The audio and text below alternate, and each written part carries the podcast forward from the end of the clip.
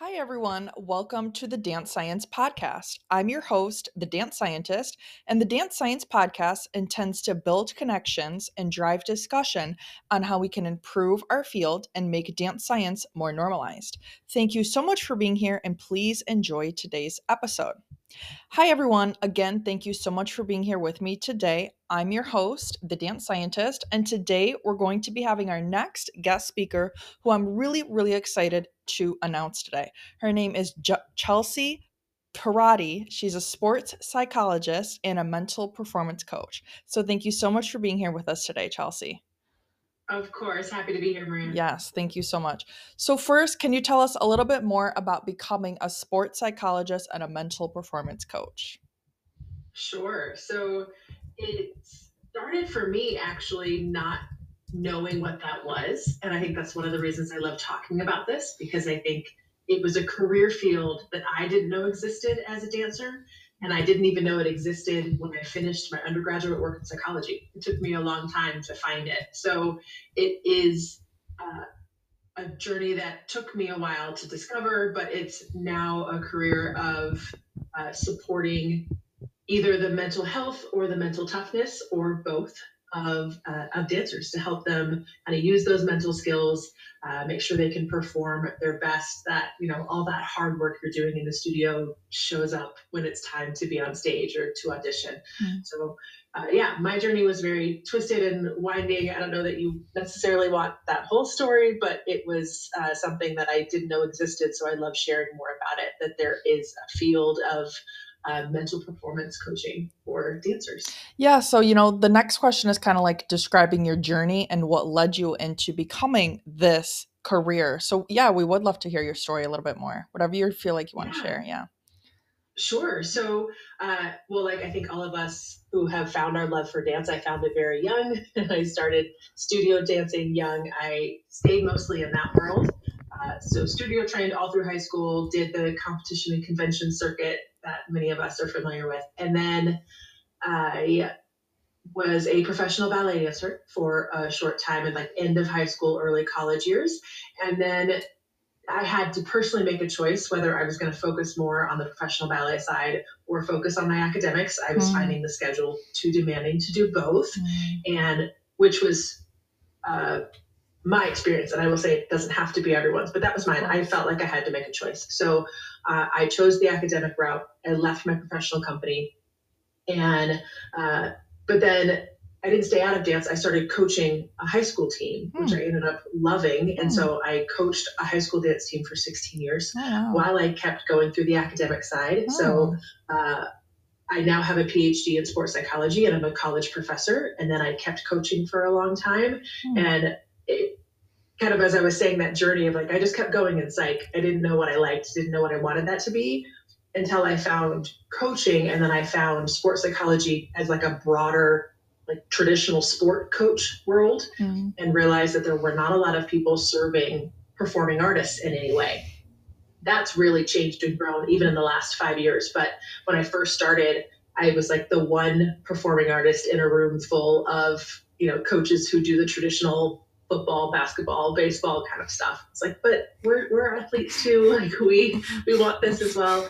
So I love being able to take combine my two worlds um, and take my academic work into dance. And yeah, so that was how I ended up here. Now have my own business supporting dancers because we need we need more of it, more scientists who understand what we do. Yeah, and you know, you touched on a point that I really want to hit here is you said it took you a while. It took you trying things that you may not have liked and then finding things that you liked a little bit more, right? Because I think Absolutely. sometimes there can be this pressure with, you know, like you got to know your career, you know, you got to know what you want to do at 18 and you can't change yes. your mind. And I think that's just really far from the truth. Oh, absolutely. Yeah. I definitely, it took me a long time both in kind of the dance side of it and my academic career side. Uh, and now as a professor, I actually teach a lot of graduating college seniors who mm-hmm. I get the same story of like, I don't know what to do and yep. what's next and all this pressure. Yep. And I constantly want to share with them and share with anyone listening that developmentally, as far as like knowing who you are and knowing your identity, you're not supposed to know who you are at 18. Right. You're not supposed to be like done, quote right. unquote, and know what's right for you and know the next steps. So, nor should you at the end of college if you choose that route either. Like most of us, it should take most of your 20s to explore and understand and find your identity and find the things that fit you so that you're not copying somebody else's path that you're doing what's genuinely true for you and it's not necessarily fun to flounder around and have that right. sense of i don't know what's next right those of us who are planners don't like yes. that feeling uh, but it's it's healthy and normal to spend your time like you said trying new things experiencing uh, meeting new people and deciding uh, what might fit which comes with what doesn't fit yeah, and I'm I mean I don't really think they're even like mistakes at that age when they're kind of like it's you know f- trying new things because everything is going to teach you something about what you want to do, you know. Yeah. So yeah. I totally agree. Yeah. So through your specialization, how do you see this contributing to kind of the big picture of dance or just dance science? Sure. So I see the mental performance side contributing in that it's I guess two two main ways. One is that all of the physical training you're doing and all the way other dance scientists are contributing, it allows you to get the most out of that training. Mm-hmm. Because if you're working on the mental aspects, you are better at focus and concentration, motivation, goal setting, imagery, uh, leadership. Like there's so many of those skills that when you're good at the mental side, it changes how you show up in class and rehearsals or PT or wherever you are, mm-hmm. you you're going to get the most out of that training rather than just you know going through the motions of being at the ballet bar and doing the same thing over and over again.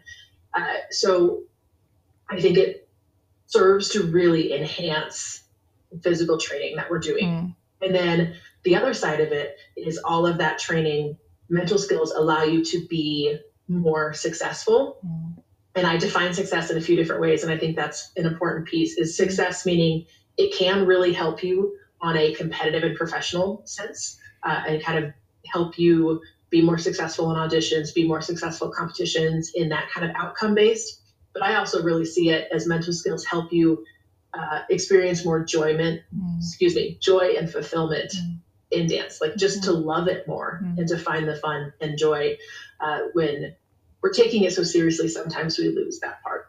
So I think it serves in those main two ways, keeping us healthier and more successful and happier in all the training we're doing, and then actually getting so much more out of the physical training. So you're mm-hmm. progressing faster and achieving more results than you might ha- uh, than you would otherwise. Hmm.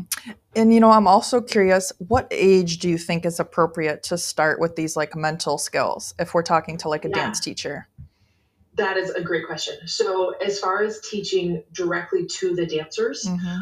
I start around middle school, mm-hmm. around 12 ish. And there's some brain science why that's true yeah. and why I would start around that age. And it has to do with awareness mm-hmm. and our ability to think about our own thinking, right? We mm. have to have enough cognitive skill to be able to do that. Mm. So, if I teach directly to a dancer where I'm explaining things like, their their mindset and talking about confidence and self-talk uh, and motivation i will start around 12 mm-hmm. that said as a dance teacher uh, you can use your own language and that you can teach the skills without you know overtly talking to a dancer about it it's just in how you teach oh. and what your class is like and what your culture is like and that starts from infancy i mean as a parent the research shows you can start it at like six weeks old mm-hmm. it's it's anytime Mm-hmm. Uh, so I think it's valuable from the, the moment you step in a studio. So, what are some qualities that you think builds like a healthy classroom climate?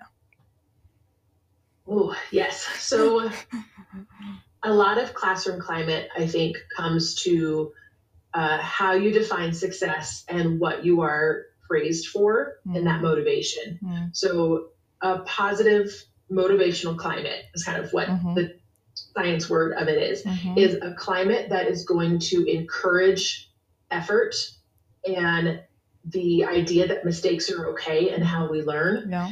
and uh, praising like growth and so and let me break this down more. So one key thing is praising effort over outcome. Mm. So praising dancers who are working hard, who are making yeah. progress, mm. who are putting effort towards the right thing, mm. not just praising the dancer who gets it right every time hmm. uh, or who gets that. it right. Uh, because as a teacher, like I want my dancers to fight and work hard and have some grit and then yet we only praise and celebrate like when they hit the turns for the yes. first time or when they you know so instead celebrating the effort and the the, the ones who are focused the ones who are giving you what you want to see in class mm. and then also a motivational climate focuses on each dancer improving compared to themselves, yes. not a competitive environment within. Mm. Uh, so making sure that those people are setting goals of like, how am I better than myself yesterday? Mm. It's just that individual growth and progress. As we understand eventually as adults, right? Everyone's on their own path, and your rock star at seven might burn out later. And you might have the one who started really late or was not very coordinated or couldn't count, but then really blossoms later and everyone has their journey. So a motivational climate will celebrate each dancer kind of compared to themselves, mm-hmm. right? And making sure that they're in getting that feedback. And then that would be the third thing, the motivational climate that focuses on feedback in a way that is uh, like technical and mm-hmm. challenging, but you know, doable and encouraging. Mm-hmm. So. Yeah, and you know, I like that all of the things that you're touching on there are first of all simple for dance educators, but second of all, they cost nothing. Yes. Right? Like absolutely. that's the best part. Is you're not buying yes. anything. It's just like a yeah. it's just a it's a tone that you set from like the minute that you walk mm-hmm. into the room. Yeah, yeah, and it doesn't cost anything from equipment and it also right. doesn't cost anything from time. Right. And I think people assume that they need to like set aside this big like yes. weekend retreat to work on mental skills. Yes. And you can do that and they're fun. But you don't have to. You could it's just how you have class. It's yes. how you act, how you teach, the language you use. Mm. I think my biggest uh, kind of the tidbit for that for teachers that you can take away is that what you say becomes their inner voice. So it's just in your language. And that, as you said, doesn't cost anything. It's just your own kind of training and awareness yeah. to bring that motivational climate. Yeah, I love, love this so much. Yeah. So, what advice would you give a student interested in pursuing your specific field? Sure. So, there, uh, if you want to be a mental performance consultant and kind of do that actual uh, career, it does require at least a master's degree. Mm-hmm. So know that from an education place, there's a time and commitment to that. Uh, so an undergraduate four-year degree that is usually in psychology uh, doesn't necessarily have to be. It could also be in exercise science, uh, kinesiology, physiology, in that area. And then there's masters in mental performance mm. and or counseling. And that's the thing about sports psychology that I should say you could do it as a counselor that you maybe would think of for any other psychologist, where you're helping with mental health disorders, uh, helping dancers who are uh, diagnosed with things like depression or uh, generalized anxiety disorder, eating disorders. So you can have that counseling approach, or you can have just the mental performance side, which is, you know, emotion management and kind of regulating yourself so that you can reach a peak performance. Mm-hmm. So it's helping average normal dancers reach their peak abilities. And so as a career, you could do either one mm. or both. Mm. And then that would just kind of dictate your career path. But uh, that's education wise. Yeah, you do at least a master's. You can go on, of course, mm. Past that. Um, but when you're thinking about it, if you're a young dancer thinking about it, it's really just about keep dancing and enjoying it and um, thinking about how you can bring that into what you're doing now. Mm. Uh, and then thinking of time in in college that might help with that path which again is kind of anywhere in the sports science medical you know um, or psychology field mm-hmm. and you know something that kind of comes up for me is let's kind of play a scenario so what if yeah. let's say you're working with a studio or working with a company right and let's say they say oh you know we don't prioritize mental health or or it's only a priority if the dancers are actually like diagnosed with something right so like yeah. what are the what are some of the how are some how are you would you react to some of these excuses yeah, sometimes i will say it's gotten so much better in the last like 10 years i yeah. used to have to really convince people that it was worth it and it's, it's getting better uh, there's still that uh, roadblock for some And it is that assumption that, like, well, okay, yes, we support mental health. Like if somebody is diagnosed with a, with depression, of course we're going to support them, and I want to be there for them. Um, so my explanation to somebody who says we'll support like a mental health disorder, but we don't. Right. Otherwise, we don't need anything. Right. Is to say that there is a difference between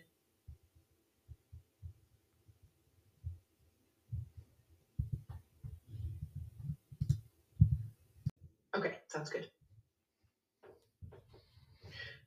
So I always want to explain that there's a difference between mental health and mental toughness, Mm. and mental performance consultants can serve either one or both. And so, you know, mental health is what many people are familiar with, and helping dancers with diagnosed mental health disorders.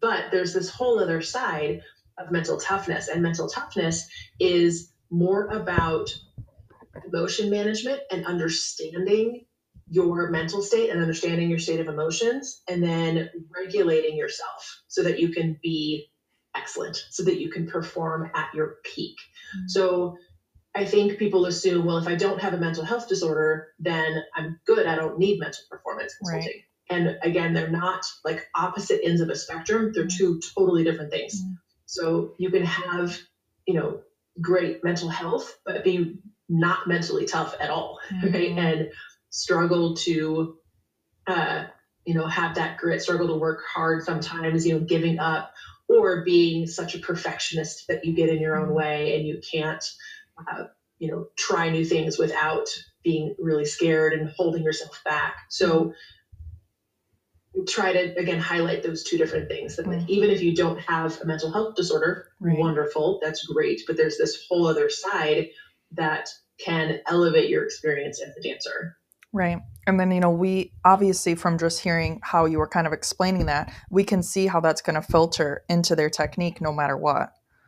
Sure. Regardless of and their age. Many dancers, Mhm. it's that perfectionist side. Yes. It's that like, well, if it's not perfect, then I can't do it, or I don't want anybody to see me until I have it perfectly. Mm.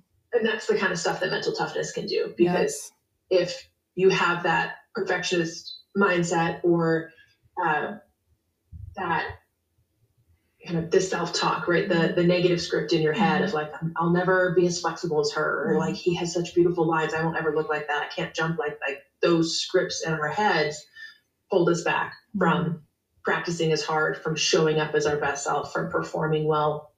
And so it's learning how to monitor all of that. It does it, it, it infiltrates everything about how you practice, Mm. which then of course shows up on stage. Right. So it's, I mean, it's just like having a physical injury, right? If some of those things are left just untreated, right? Yes, Because it's really going to form a block. It is. And I would Yeah. say this mental toughness training is actually really relevant when you do have a physical injury. Ah. And that's a time when I see that connection a lot because when a dancer is injured, along with all the physical recovery, there's usually some uh, mindset and mental aspects of it as Mhm. well. Feeling like, you know, my identity as a dancer, if I can't dance, who am I? right. Which becomes really challenging to deal with. Um, or if the injury came from some sort of um, specific uh, like a specific jump or you were at a specific place or like Yeah. something happened where you were going to have to do that thing again Mhm. then a lot of that mental toughness around okay you might be physically healed Mhm. and you are cleared to come back but now you're scared to do certain moves certain jumps certain skills Mhm. because it might happen again and that's Mhm. again where mental toughness can be really powerful in helping a dancer mentally return and have the confidence to dance at their past level even once they're physically cleared Right. So, you know, we we may all have dancers who we work with who may seem very technically strong, but maybe if they're struggling with something, maybe we can think in our heads, okay, maybe we should check into their mental toughness, right? Maybe we should incorporate more of these mental skills into the class, right? Yeah. And I hear from dance teachers a lot that they're like, oh, my dancers are just lazy, or like, why won't they work harder? The- And lazy is kind of a, a trigger for me to be like, Mm. okay, yes, they could be. That could be real. They could just not care. or they're there because their parents want them to be there. Like there's a lot of other reasons. But lazy also is a behavior that you see when a dancer's not giving full effort. But they might not be giving full effort because they're not confident, they're uncertain, they are scared, a perfectionist. Mm. They're scared of your reaction if they can't do it well, or judgment from their peers. There's so many other things that could be holding them back. Right. That's we want to say like just go full out. We just want to like yell at them for more effort, Right. but there could be a deeper mental toughness issue that's looks like lazy. Right. That's not what's happening. Right. And it's, I mean, it's not really their fault in that instance. Yeah. know? Or it's just, yeah, they just don't know. I kind of see it like they don't know what they don't know. No one's explained. Right. And as I'm sure you see all the time in Yeah. other dance science work, when a dancer is like, you know, using the wrong muscles for something, Yes. and it's like what they're just, you know, fighting their way through it. And then when somebody explains, no, try this one, you know, use this, un- let go of that, and you have that epiphany. Yeah. The Oh, light bulbs. That's what that's supposed to feel like. yes. And I think the same thing happens in mental skills is we're just like keep, you know, power forward and assume it's all fine. And then when you realize, oh, it doesn't have to be like that. You could train differently. There's that light bulb of like, oh, that's what class is supposed to be. And you know, especially in the climate with dancers, you know, we see obviously a lot of perfectionism and pushing to the extremes and stuff, right? So, Mhm. how do you kind of can you kind of touch on like how you think we can find a balance with pushing dancers in a way that's healthy and still supporting them? Yes. And I think that's the big issue for many teachers and, dan- and dancers who are hearing from their teachers. Like, their s- teachers are scared to challenge because they care about their mental health. And, like, I don't want to push them too far, which is wonderful that we have that awareness now. But it comes with that flip side is now we're like, I think I can't challenge them. Right. And so it goes back to mental health first mental toughness. You can work on mental toughness. You can present challenges in a way that has no harm to mental health. Mm, And it goes back to a lot of the positive motivational climate we were talking about. So, concretely for teachers, it's about presenting a challenge, which could be a really complicated petit allegro. It Mhm. could be, you know, a new hip hop skill, like whatever that looks like for your context. But you present a challenge, but it comes with like, I am purposely challenging you because I think you can do it. Like, I'm going to amp up what we're doing right now because I believe you're capable. So here's this challenge. We're going to fight. I'm going to push you, but I am here to support you through it. Mm. So when it becomes dangerous is when presenting those challenges and the really high expectations comes with no support and it Oh. only comes with threats like Mm, figure this out or you're out yeah. kind of idea. That's when it becomes a problem. Presenting a challenge as like, I believe you're capable and I'm going to give you the school, the skills to get there, but you have to give me the effort and the focus and the intensity. Um, I can't make you do that. Right. So you can present the challenge with the support and scaffolding around it. Uh, so if you do it within that positive motivational climate, you can absolutely have high expectations and you should. And you know, I'm glad we're having this conversation because again, I think it's just like one of those things that people assume like, oh, we can't push our dancers at all, but really there's like a really fine balance that we can find. Absolutely. Yeah. And I think a lot of us are frustrated. They're like, I want, I want to challenge my dancers. Of I think they're capable of more, but I don't want them to fall apart. Or if I try any little challenge, they do fall apart. And it's, yeah, building up that mental toughness piece mm. that From a young we, age. Um, as a society, have a better understanding of mental health. Again, that's great. Uh, but I think we're losing uh, mental toughness in the process. Hmm, Very interesting. Yeah. So, from your specialization, what have you learned that you wish you knew as a young dancer? Oh, all the things. Everything. Every, everything. Um, I was definitely that perfectionist dancer. If it wasn't going to be good, I would. Yep. I didn't want it on stage. No? I was so scared of a lot of um, feedback that might come my way. Uh, you know, I, I have maybe a handful of times in my entire career where I can remember being on stage and genuinely enjoying the performance and you know being in flow and loving it. Those were rare. Mm, And I think it's because I didn't understand all of this aspects of mental toughness and mental health. So I think, uh, see if there's like concrete one. It's, it's literally everything. Uh, my, I think the thing that would have helped me the most as a younger dancer is understanding self talk and understanding that you can change what you say to yourself. Yes. And I think, especially as teenagers, we don't realize really that, like, that script in your head is still you. Like, you can do something about that and you can change that. And we just hear all this feedback from our, our peers, our directors, our parents. And again, it becomes our script. And now having the understanding of like, you can be aware of that and say, oh, there's that thought. That's not helpful. I won't, I'm going to do something else and kind of taking control of what that is. I wish I was better at that. Yeah, because again, any point. right. Because again, you know, we've discussed that these can become hindrances, and you know, the Sure. these things, you know, people drop out of dance for these reasons. You know, Yes, absolutely. for these, yeah, with overthinking too and perfectionism, as you mentioned. Mhm.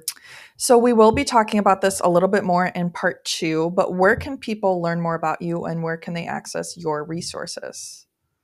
Uh, sure. I think uh, the easiest way to get to know a little bit more about me and what I do is my podcast. So I have a show called Passion for Dance that really focuses on the mental aspects. And the kind of mission is to help dance educators, dance teachers, and coaches uh, learn how to help our dancers thrive and be Mhm. happier and more successful through mental skills training. Yes. So uh, that's the easiest thing. Passion for Dance on all the platforms wherever Yes. you go. Um, and then you can listen on my website as well. And there's lots of other free downloads and resources there, which is just chelseapierotti.com. Yeah, so what I will do is right on my website page where I have a whole page on my podcast guests, I will be sure to link your social media and your podcast page. Yeah, thank you. Yes. So, as a wrap up to part one, if you just had to give one little tidbit of wisdom to our audience, what would that be? Oh, goodness. One thing. I, uh, I think it's my mindset mantra of control the controllables. I love and that. that's the biggest shift in how you approach class how you approach competition um, as a teacher how you approach your classes so shortly control the controllables just means when you are stressed upset uh, feeling that sense of overwhelm feeling perfectionism being able to step back and say what is in my control at this moment Mm. and focusing your energy and your effort there and then letting go of the rest And you know, I really like that because again, all the strategies that you've been giving today are like bite-sized pieces for people, right? They're like little nuggets, but obviously they go a long way because I think sometimes when people think of the word like change, they think that like, you know, we have to do this like wide sweeping change across the whole state, right? But I think it can actually be like small ways that we can Mhm. just start implementing right now and right here, right? Sure. Yeah. Small little things that it's, I think a lot of psychology in the field is like this, where you can learn these little tidbits and skills. You're like, oh, simple. Yeah, I Makes mean, sense. it- And, which is great. And then it's deceptively hard to make it stick. And so Ah. it becomes a lot of practice. And so I liken it like dancers, you can do a basic tendu, and it's not that complicated of a motor skill. It's not that complicated. Um, but to do it really excellently and to do it to a place where that motor skill is something you don't have to think about anymore, that all the right muscles go and you articulate through the foot and everything is there, takes years of practice mm, and mental skills are the same way. Like understanding that mindset mantra is like, oh, I get it. That's not that complicated. But having it be your brain's automatic thought mm. rather than overriding all the ugly and having the positive be the automatic thought takes years of training. But I you can see. get there just as you can with your dance skills. So it takes patience and consistency, just like technique, Yeah. right? Absolutely. It's I the see. same process. Yeah. I see. Awesome. Well, thank you so much for part one. Yeah, of course. Yes. All right, we are now moving into part two. We're going to be talking a little bit more specifically about what she does. So, the first thing that we're going to hit on today is can you tell us a little bit more about what you do as a sports psychologist? Sure. So I really have two aspects to my job and my kind of daily routine. So on the one hand, I am a college professor. So I am, a, it's called a teaching professor. So I am in the classroom teaching and with kind of service components, helping uh, students with things like honors projects and uh, clubs that they might be running. But I spend the majority of my time teaching. Mm. Uh, one of those classes is sports psychology, so I get to talk to uh, students about the field and what it is and teach them the basics of mental skills. We apply a lot of it to being a student because it's all very relevant to any performance context. Uh, so there's that professor side. And then I have my own business. So I, you know, the work for myself, it's just me and have uh, the way that I can serve our dance community through my podcast and other outreach efforts that I do. Excuse me. Yeah, so next, can you tell us a little bit more about the services that you offer?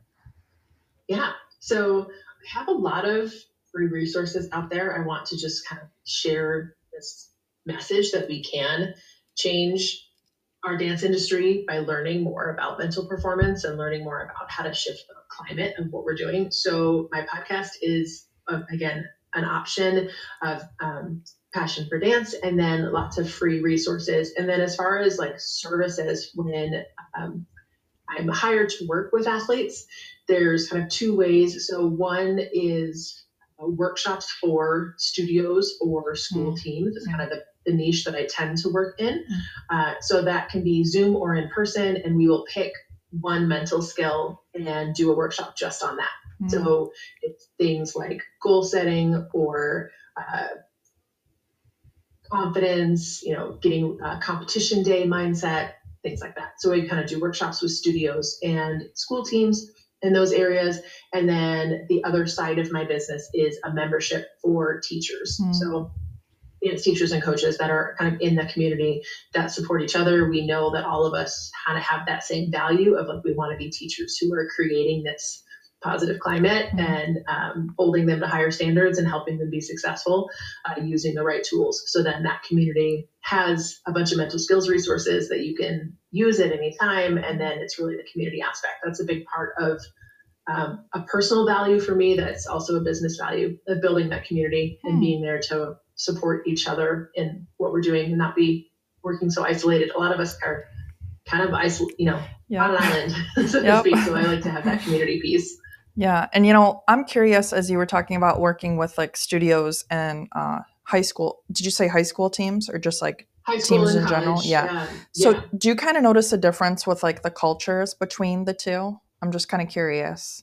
Sure. Uh, not really. The they benefit from the same, and a mm-hmm. lot of mm-hmm. them uh, have similar challenges and similar strengths. Mm-hmm. Uh, the bigger difference is the fluidity of a studio. So a studio mm. dancers might compete multiple routines that have all sorts of different combinations of dancers. Yes. So you have, you know, the line, the small group, the duo trio, your solos, you have all the different versions. And then a school team is usually a little bit more like everyone is together for these same two or three routines. Mm. Um, and so that like the fluidity of the teams mm-hmm. uh, looks a little different and kind of can present different challenges and different opportunities uh, but from a mindset skill and from like the types of challenges and the topics that we work on they're actually very similar and then i'm curious do you do like one work like single workshops with them or do you like work with them for a period of time both. Yeah. So it is my favorite if I get to work with someone for an entire season. and so then we'll do usually four sessions. Some are in person, some are Zoom. Uh, and those, again, those are my favorite because we get to build and we get to take what we've learned, come back and check in on it, do it again, work forward. They, I see so much growth and progress oh, in those yeah. that we get to see over the course of a whole season. Uh, but for many for many studios and schools, it's a, a one time thing, which still has a great impact. Of course. We'll do that as well. Yes, of course. Yeah. Even one off classes are beneficial. Yes. Yeah. So tell us a little bit more about what your challenges can be.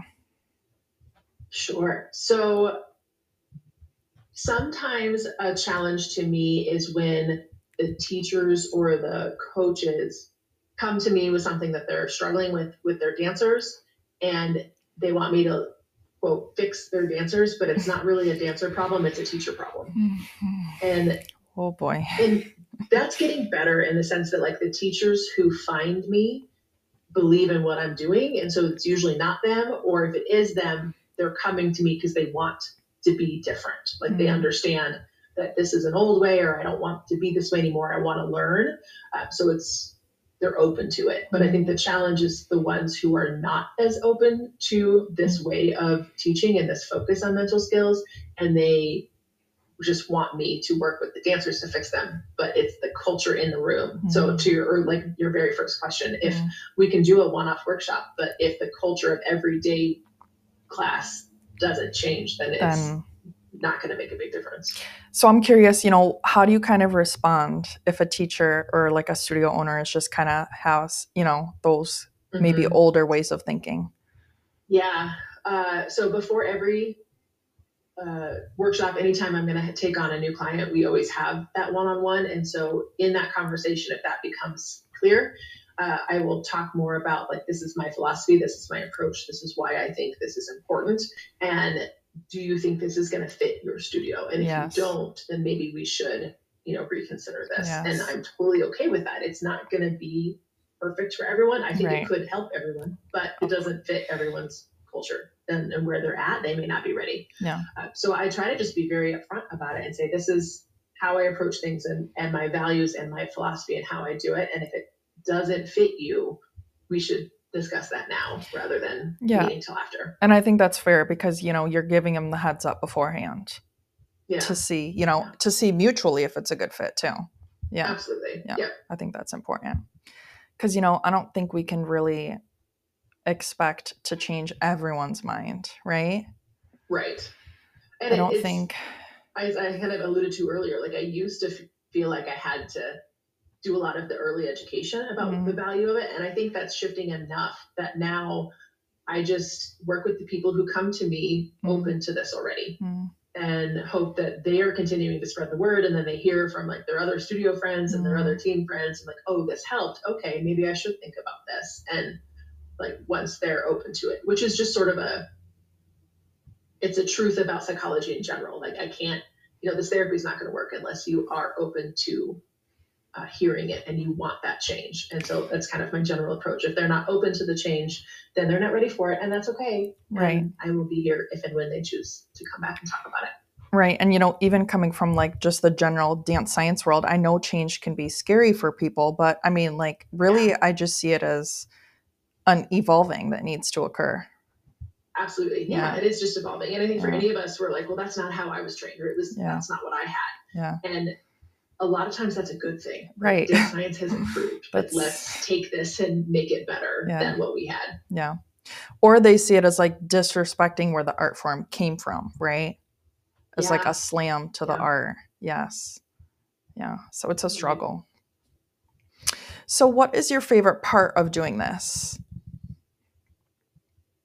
The aha light bulbs that go on. Yep. And when, especially when I hear from dancers, uh, you know, a few weeks later, if I get to check back in after a month, or sometimes they'll just send me messages on Instagram or something and check in and just say how like ballet class feels completely different. Like I, I like it again. I, I feel like I'm getting better when I was stuck before. Um, or they'll send me the message of, you know, that like I had the best solo I've had on stage in a long time. It was fun again. Like those, those sort of messages are absolutely the best part. Or when coaches um, or studio owners will check back in and just say like okay i took your advice and we had this meeting with the team and like everything's better and thank you so much like so yeah it's the little ahas and the wins when it's uh, made a difference in how they're experiencing dance again yeah and you know something i kind of thought of as you were talking is like dance teachers are trained to just kind of look at like the body and the technique right mm-hmm. so we're we kind of can't see past that unless we have official mental health training, right? So that's where someone right. like you comes in so that we can kind of see like, you know, okay, what's going on with this dancer because if they're not progressing with their technique, mm-hmm. maybe maybe there's something else under the layer, right? Right. Yeah, there's so, something yeah. you're not seeing. And that is what's really challenging about everything in the field of psychology is it's uh, we can't see your thoughts but we can see your behaviors mm. and we can see your actions and your technique and then it becomes the training of like what you're seeing the behavior you're seeing mm.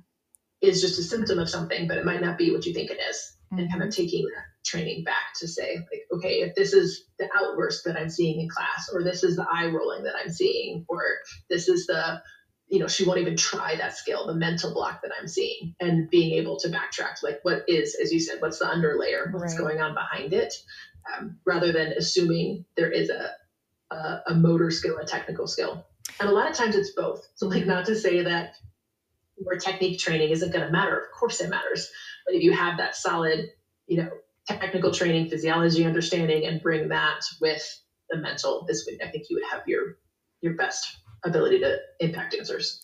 Yeah, and you know, we know that dance teachers a lot of the times are wearing a lot of hats, but then we know that sometimes they give too specific of advice in certain things, right? Like we know that they give sometimes misinformation for things like nutrition, right? So do you Mhm. kind of see that plugging into the field of mental health? Like do you feel like Sure. there's like a line that should be drawn with dance teachers? Absolutely. Yeah. And I think it's for the sake of the dancer and who they're advising and for the teachers themselves. Mm-hmm. And I think that really comes back to the mental health versus mental toughness.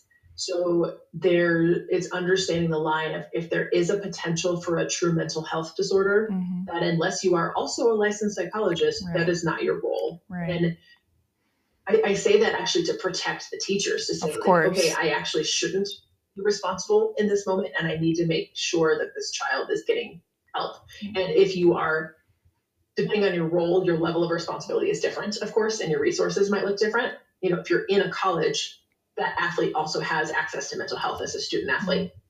And you have that easy connection. If you're a studio owner, you may not have that. Um, but there's a thing called mental health first aid. Mhm. It's like a Yes. a training that you can take just like you might take for a CPR first aid, where it's like you just know what to do in an emergency crisis Mhm. and then how to get them help. Mhm. And that is your responsibility from a mental health place.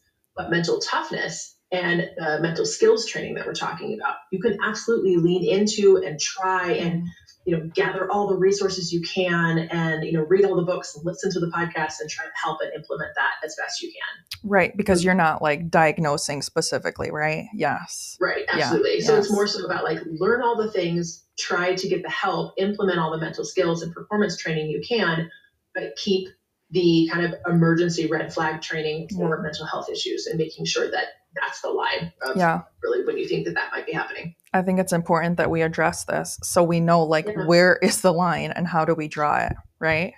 Right, and it's it's scary. I think for a lot of teachers, like I Oh, don't, yeah. I don't have any training in that. How could I possibly see it? And uh, that's where I think things like that mental health first aid Yes. um, or gathering up uh, resources in your community and know the laws in your state as Mhm. far as ages and reporting and parent involvement, and those are different state to state. But taking the the time to educate yourself on those basics so that you're kind of protected and confident Yeah. on that mental health side, and not trying to solve the problem Mhm. or not not ignoring it and saying, "But I don't know, and I'm not a psychologist." Right. So it's yeah, it's a fine line, and I Right. totally understand how scary that is. Um, but there are a lot of community resources now to make sure that you can find if there's any red flags that you need to have somewhere to to support and help that dancer, and not try to take it on yourself. Yeah, and you know, I was actually seeing the mental health first aid. I've been seeing it popping up in my email, so I think I'm actually going to look into it. Yeah. Yeah, and it's it's not something that I do because I'm not a clinical psychologist, Uh-huh. you know, on that the social psych side, but I uh, share about it all the time because Yeah. I think for many uh, teachers, it is or studio owners, you know, it's scary. Like I said, it's scary. Yeah. It's it, it's a confidence boost to you to say, I Oh, know what yeah. to do in this moment, just as we would if somebody tears an ACL in front of you, if somebody It's like the you all of a sudden is choking, like you want all of those kind of emergency first aid moments and have that ready, and then you can, you know, be your best teacher in the moment. Right. Yeah. And then, like you said, they're not left doing absolutely nothing because, of course, there's something that they can be doing. Yeah, Gives them something. Yeah, as much Yeah. as we're sharing, like, do the concussion training and Right. do like all of these things, and I know there's a lot, um, but yeah, the mental health first aid might be a confidence support as well as um, being there if and when, unfortunately, you need it. Yeah, and then I'm thinking like even in studios that are really, really rural with not a lot of like, you know, immediate hospitals and immediate stuff around them, that would be great so that they can again have that basic information for when an emergency Yeah. happens. Yeah. Yeah. I really love that. So what is maybe one piece of wisdom that you would like to offer our audience to wrap up today's amazing episode? Oh, thank you. I along with control the controllables, that is always my go to. I think I would circle back to what we said at the beginning about identity mm. and that if you see yourself as a dancer and you say, I am a dancer, that is an important part of your identity and it's an important part of who you are. But to remember that it is one piece of your identity and there are many other aspects of who you are. And when we want to excel on stage, we actually want to lessen the focus of a dancer being the only thing that matters. Yeah. So you actually will likely perform better and enjoy it more and you know improve in your technique and your skills if being a dancer is one aspect of who you are and you remember the other stuff that you maybe have other interests other things that make you happy friends outside of your dance friends. Uh, you know defining success as something other than being first in competition mm. uh, and kind of making sure that it's that balance. Your it can be a really valuable important part of who you are. You know it's still a valuable important part of who i am throughout my whole career but it's not the only thing and that's one great shift to start kind of this mental toughness journey yeah and you know i like that because again another one of the assumptions is that dancers should just only be dancing right that they shouldn't mm-hmm. be taking right so can you touch a little bit about like the extracurricular activities why that's important for the brain oh, and the yeah. body. And I mean, I'm sure obviously there's the physical side of it that I know you oh, and yes. others can talk a lot more about what that does to your body to train, uh, to cross train and to yes. do those different aspects. So healthy and wonderful. Yeah. I will leave that to yeah. exercise. yeah. Uh, but from a brain point of view, it's the same sense of being able to identify success in different ways is really helpful and know that again it's not just competitive success it's not just being Clara the Nutcracker. Like it's not just that um, you know, top of the pyramid kind of success that mm. matters. Uh, if you find value in other things. Mm. And so you can say, like, yeah, maybe that competition didn't go as well, but it doesn't mean I'm a bad person. Mm. So it's really, it's like, okay, I'm not a, if I make a big mistake on stage or, you know, we don't score as high as we thought we should, that, that maybe it's able to being able to separate and say, okay, that was a mistake on stage. That was a one-time thing. I made a mistake. I'm not a bad dancer. Like I'm not a bad person because I did this one thing. And that separation allows you to say, yeah, I made a mistake. What did I learn from that? How do I grow? How do I get better? if you're too attached to, I have to be a perfect dancer, mm-hmm. mistakes become devastating and become yes. a threat to your mental health. Yeah. So it's that kind of separation of identity that's yes. really um, protective and helps you excel. Yeah, and I think it should, you know, dancers should have time to do other things in their schedules. Yeah, it's not something that they should have to fight for. We need that reset yeah. physically and mentally. Yeah, um, I mean, knowing we, what it is. I do. I mean, like, I absolutely do. Just... Yes, and it's and it's uh, away from screens, which is also really hard.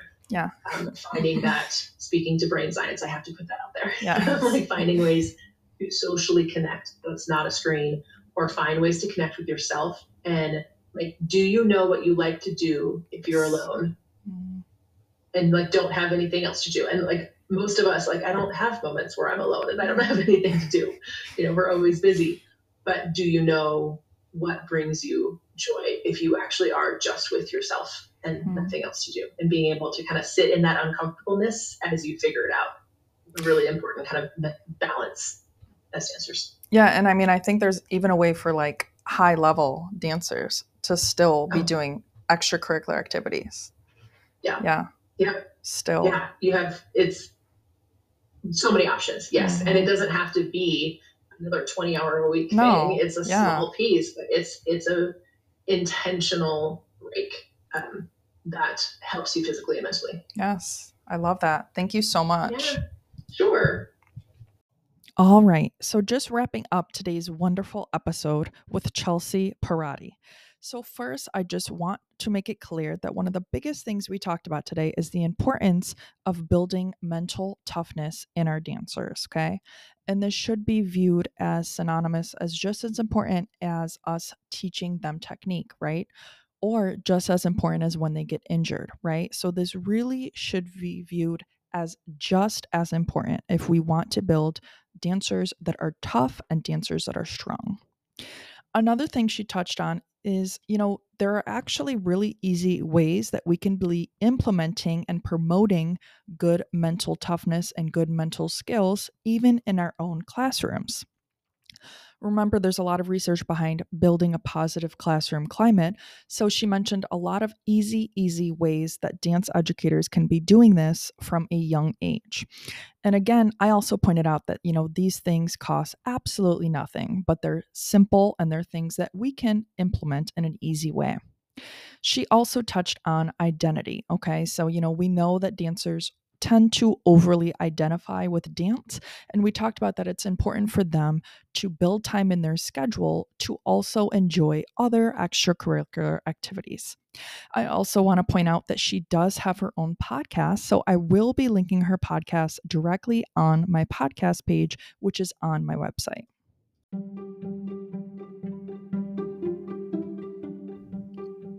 Hi, everyone. Thank you so much for joining me today on this episode of the Dance Science Podcast. I'm your host, the Dance Scientist, and if you really enjoyed today's episode, please feel free to either leave a review, you can also comment right on the episode, and you can also send me a direct message right on Instagram. Again, thank you for being here with me today, and I look forward to seeing you in my next episode.